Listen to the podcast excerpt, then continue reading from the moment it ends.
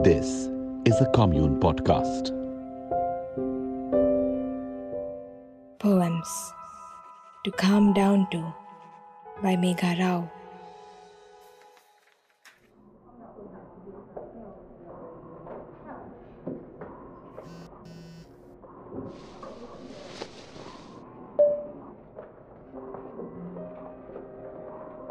Hey, it's been a while. Um, I was admitted in the hospital a few weeks ago. Yeah, I don't know anyone anymore who hasn't been affected by this virus. I can't even tell anymore who the enemy is the illness or the politicians. But one thing I remember inside those white walls as I dragged my feet around after nine injections was this one isolated window in the room.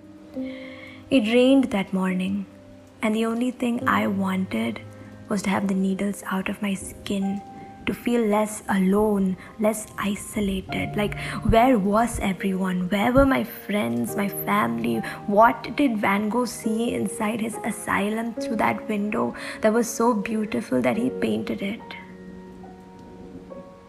Because all I can see is darkness, I said. All I can see at the end of the tunnel is another tunnel, and I am so tired. Just give me one day, I said where life feels livable. And then I heard a voice from the back of my head echoing into the abyss. You've not been abandoned. You've still got you. You will always have you. But there have also been times when I stumbled. You know, there, there was this one day when I was hearing so many rumors overwhelming myself with so much news, God, that I broke down inside my bathroom. You see, my stupid cousin told me that once you've fallen sick, your lifespan decreases. Yeah, right. I found out that the grocery shop owner I visit every day to buy vegetables passed away today. And sometimes I feel so guilty just for being alive so guilty it makes me want to read the news again and again because even hiding and running away from all this is privilege, right? But time passes and I've realized worrying isn't helping anyone. I want you to know that if you ever feel anxious, you deserve a break. I mean, of course, you can save the world. You can. But don't forget to save yourself. Once you told me you miss the stupid things, the first world things. That's what you call them. Like sitting in a cafe with a good friend, late night pizza party with your colleagues.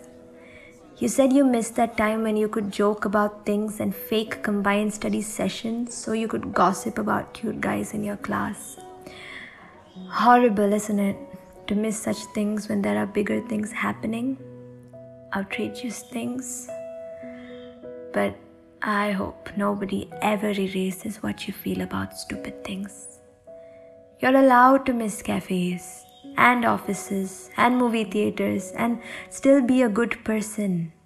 You're allowed to feel uncomfortable about losing a part of your life that you enjoyed, stupid or not. These days, you can't open up to me anymore, and I can't open up to you either. Both of us are going through so much that it feels selfish to emotionally offload on a friend or even a stranger for that matter.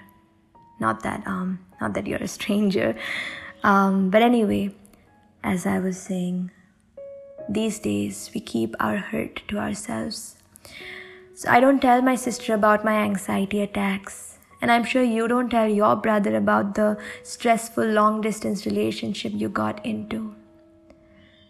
My mother doesn't tell me about her depression, and your friends don't text you anymore because some of them moved away to affordable places, got new friends, and some of them just fell off the face of the earth. Why have we bottled ourselves up? But strangely, we're also overflowing.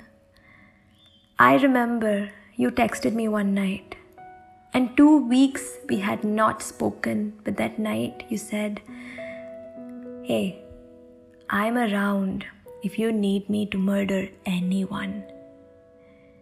So I know you may not be around every day, but in my heart, I know that if it gets really bad, I can count on you.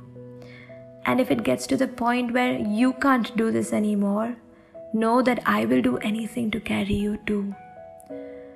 What I'm trying to say is, I'm not strong these days, but I promise you, on your worst days, I can be. Now, all I do is lie in my bed the whole day wondering how we got here. When did our life become so full of loss, huh? When did prayers forget the name of their gods? My niece came over today. She's five and she told me something really sweet. She said she was to learn how to paint, and once she did, she would mix all the colors together and make the vaccine. If only it was that easy. I didn't have the heart to tell her that wasn't how vaccines were made. And for a moment, I literally envied her innocence. My cat doesn't even know there's a lockdown.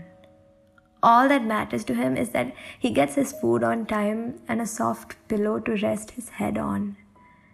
And my houseplants are glad I finally have time to water them. Oh, and I've been discharged from the hospital. But I don't see the starry night even now.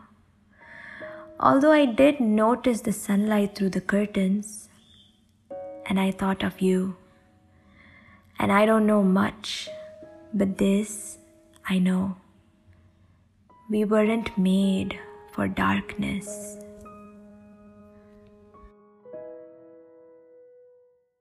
This is a Kommune production. This episode was produced by Envision Sounds, and all poems were written and performed by Megha Rao. This is a Kommune podcast.